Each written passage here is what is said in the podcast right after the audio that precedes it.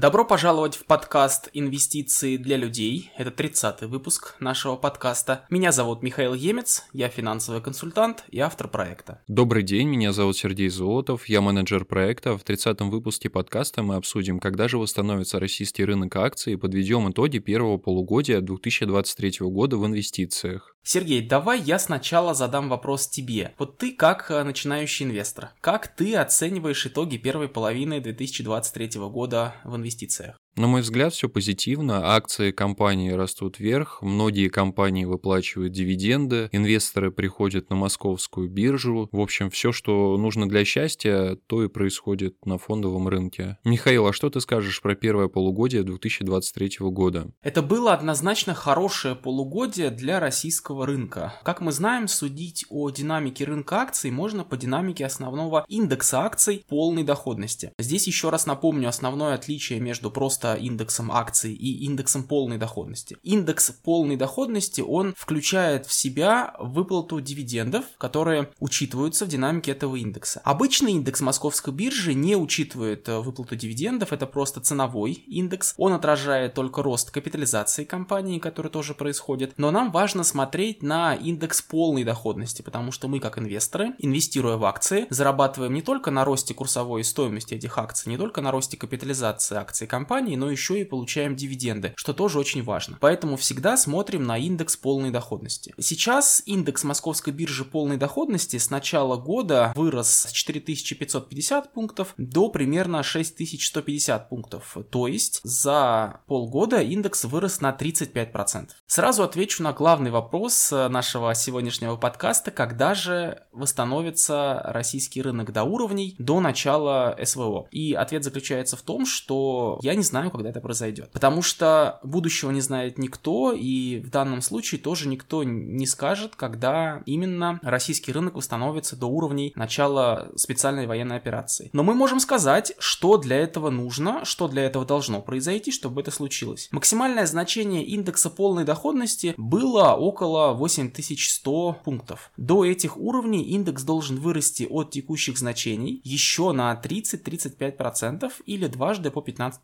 если мы говорим про сложный процент. И вот это уже не кажется чем-то фантастическим, чем-то недостижимым. Таким образом, российский рынок акций, с одной стороны, имеет большой потенциал роста в ближайшее время, с другой стороны, для полного восстановления рынку нужно вырасти дважды по 15%. То есть это может произойти уже к концу 2024 года. Что важного происходило за первую половину 2023 года? Расскажу про активное развитие рынка замещающих облигаций. Мы об этом уже говорили в наших предыдущих подкастах, подкастах, и тексты я об этом тоже писал, тем не менее это очень важно, поэтому еще раз об этом проговорим, что замещающие облигации начали активно выпускаться в конце 2022 года. Они заменяют собой заблокированные еврооблигации российских компаний, по которым было невозможно выплачивать купон, делать погашение, делать э, биржевые торги, и вот чтобы это все снова стало доступно, были придуманы замещающие облигации. Они заменяют собой заблокированные первоначальные еврооблигации один к одному, и потом начинают торговаться на бирже. То есть те инвесторы, у кого были первоначальные еврооблигации, могли их обменять на замещающие облигации и далее или продать на бирже, или удерживать до погашения и получать, как обычно, по облигациям купон и погашение в дату погашения. Сейчас, в 2023 году, можно уже уверенно сказать, что рынок замещающих облигаций сложился. Сейчас э, на московской бирже торгуется там порядка 30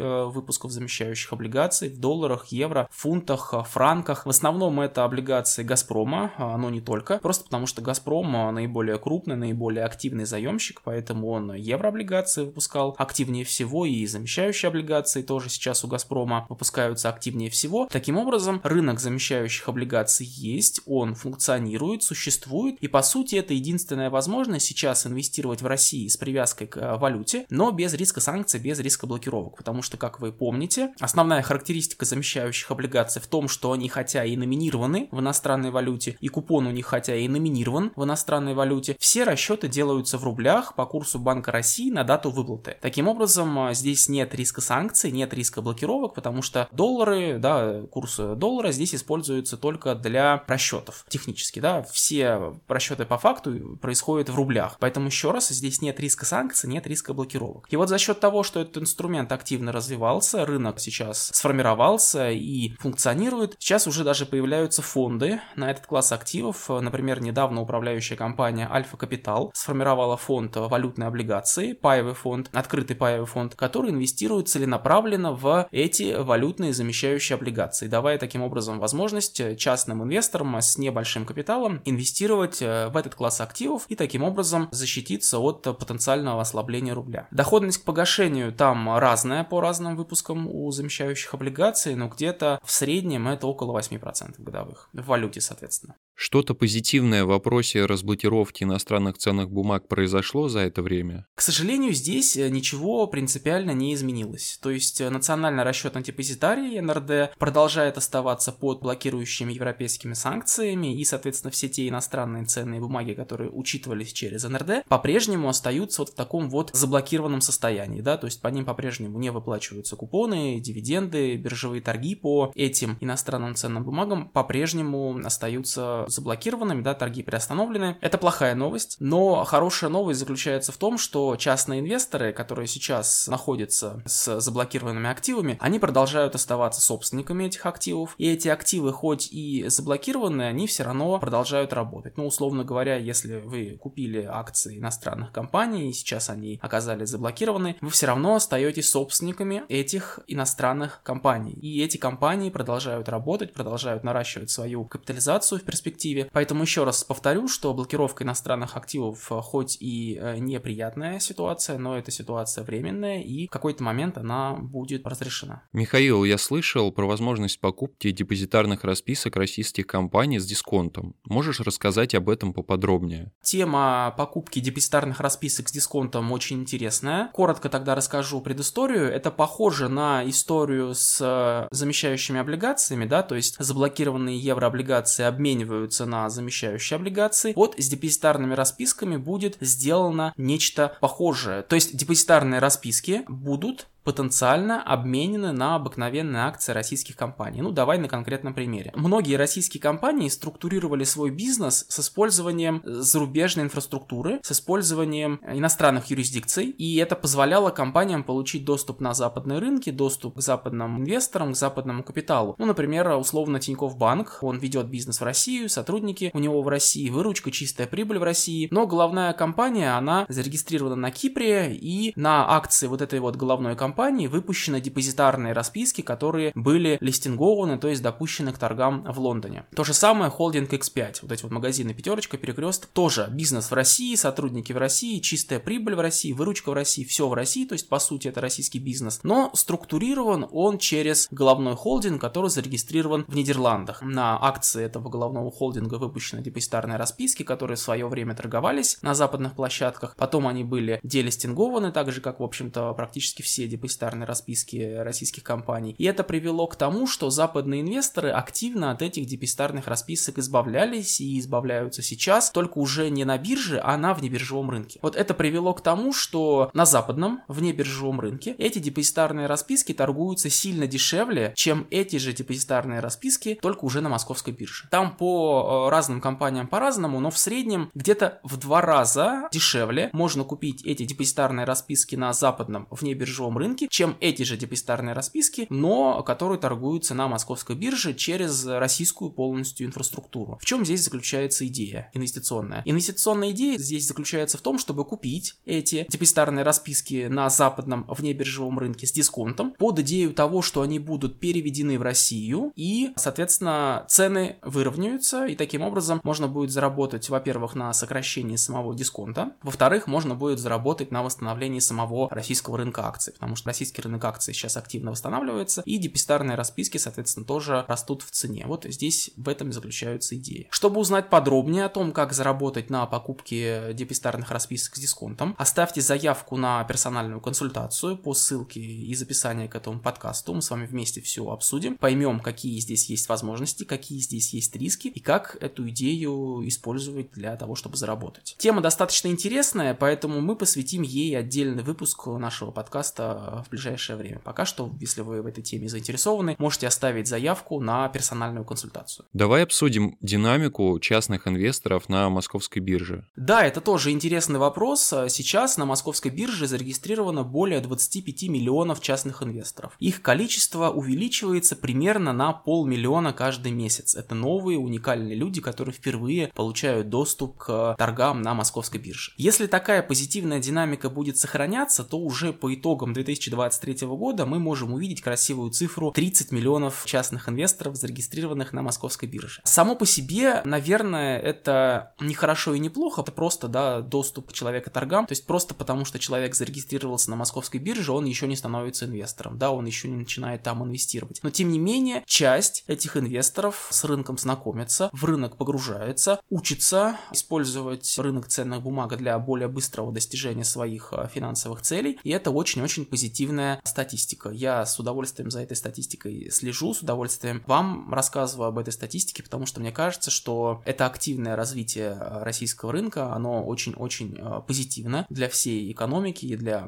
фондового рынка в частности, поэтому мы с вами должны брать ответственность за свое финансовое будущее и инвестировать на фондовом рынке. Ну, если вы уже слушаете этот подкаст, это говорит о том, что вы делаете правильные вещи, вы интересуетесь э, темой инвестиций, занимаетесь инвестициями, я надеюсь, и все делаете правильно. Кстати, пользуясь случаем, хочу рассказать о своей книге «Инвестиции для людей», которую я написал как раз для каждого такого частного инвестора. В этой книге я описываю свой взгляд на инвестирование, рассказываю о тех шагах, которые каждый инвестор должен сделать до того, как начать инвестировать, и даю э, готовую дорожную карту, чтобы начать использовать инвестиции с пользой для себя для более быстрого достижения своих финансовых целей. Скачайте книгу «Инвестиции для людей» по ссылке из описания к этому подкасту, подкасту. Если вам привычнее читать э, книгу на бумаге, то книга «Инвестиции для людей» доступна в бумажном виде на Озон, Wildberries. Ссылка тоже есть э, в описании. Буду ждать э, ваших отзывов и комментариев в социальных сетях. Михаил, что инвесторам ждать от ближайшего будущего на российском фондовом рынке? Проблема в том, что будущие цены активов определяют будущие события, и предсказать будущие события крайне сложно так как предсказать эти события мы можем только на основе имеющейся сегодня информации. И ровно эта же информация есть у других участников рынка, поэтому надеяться на какое-то преимущество в прогнозировании здесь э, не приходится. Я бы в очередной раз посоветовал помнить про свой риск-профиль, про то, что важно соотносить свои финансовые цели и те инструменты, которые используются для достижения этих целей. Если ваши цели полностью в рублях, например, то смело инвестируйте в рублевые инструменты, но помните, что акции Акции, например, это всегда долгосрочные вложения. И если рынок акций за последнее время вырос на 35%, это не значит, что и в следующие полгода он опять вырастет на 35%. Помните, что чем ближе во времени цель, ради которой вы инвестируете, тем более консервативным должны быть инструменты, которые вы используете. Подробнее про определение риск профиля мы говорили в одном из э, предыдущих выпусков нашего подкаста. И я сейчас скажу, наверное, такие слова, да, что давайте верить в нашу страну, страну, давайте верить э, в нашу экономику и давайте делать то, что мы с вами умеем делать, то, что у каждого из нас получается делать лучше всего. Вот это все приводит к экономическому росту, экономический рост улучшает нашу жизнь, и экономический рост, в общем-то, необходим для того, чтобы фондовый рынок рос, и мы все на этом могли зарабатывать. Пусть так и будет, пусть российский рынок и наша экономика успешно развиваются и дальше. Это был 30-й выпуск нашего подкаста. Мы поговорили про итоги первого полугодия 2023 года в инвестициях.